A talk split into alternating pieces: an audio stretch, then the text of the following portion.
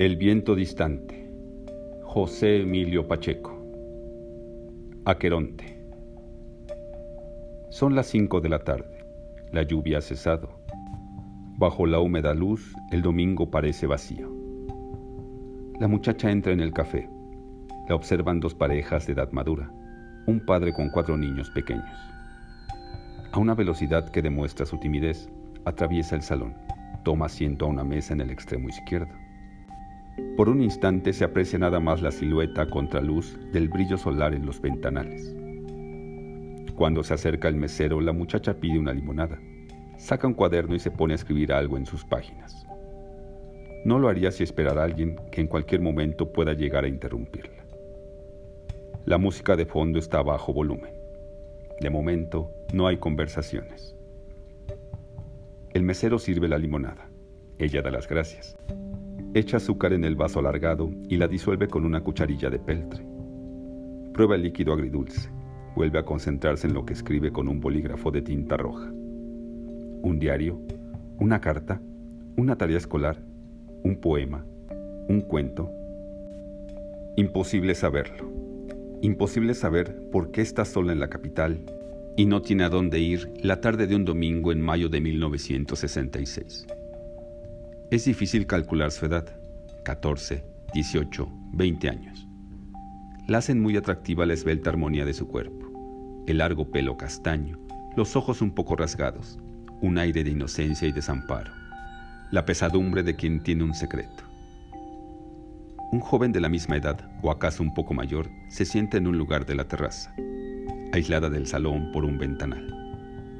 Llama al mesero y ordena un café. Observa el interior. Su mirada recorre lugares vacíos, grupos silenciosos y se detiene un instante en la muchacha. Al sentirse observada, alza la vista. Enseguida baja los ojos y se concentra en su escritura. El salón ya no flota en la penumbra. Acaban de encender las luces fluorescentes. Bajo la falsa claridad, ella de nuevo levanta la cabeza y encuentra la mirada del joven. Agita la cucharilla de peltre para disolver el azúcar asentada en el fondo. Él prueba su café y observa a la muchacha. Sonríe al ver que ella lo mira y luego se vuelve hacia la calle. Este mostrarse y ocultarse, este juego que parece divertirlos o exaltarlos, se repite con leves variantes por espacio de un cuarto de hora o veinte minutos. Por fin, él la mira de frente y sonríe una vez más. Ella aún trata de esconder el miedo o el misterio que impide el natural acercamiento. El ventanal la refleja. Copia sus actos, la duplica sin relieve ni hondura. Recomienza la lluvia, el aire arroja gotas de agua a la terraza. Cuando siente humedecerse su ropa, el joven da muestras de inquietud y ganas de marcharse.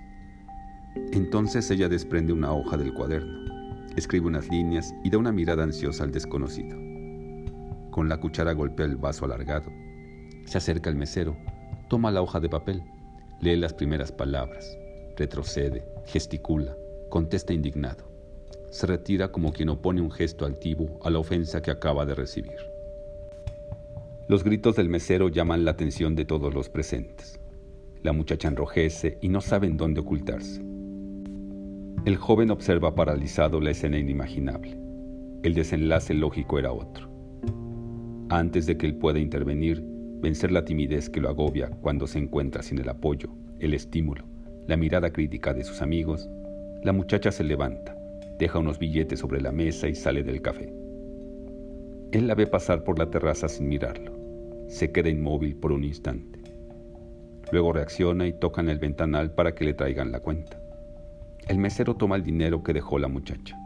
Va hacia la caja y habla mucho tiempo con la encargada. El joven recibe la nota, paga y sale al mundo en que se oscurece la lluvia. En una esquina donde las calles se bifurcan, mira hacia todas partes. No la encuentra. El domingo termina. Cae la noche en la ciudad que para siempre ocultará a la muchacha.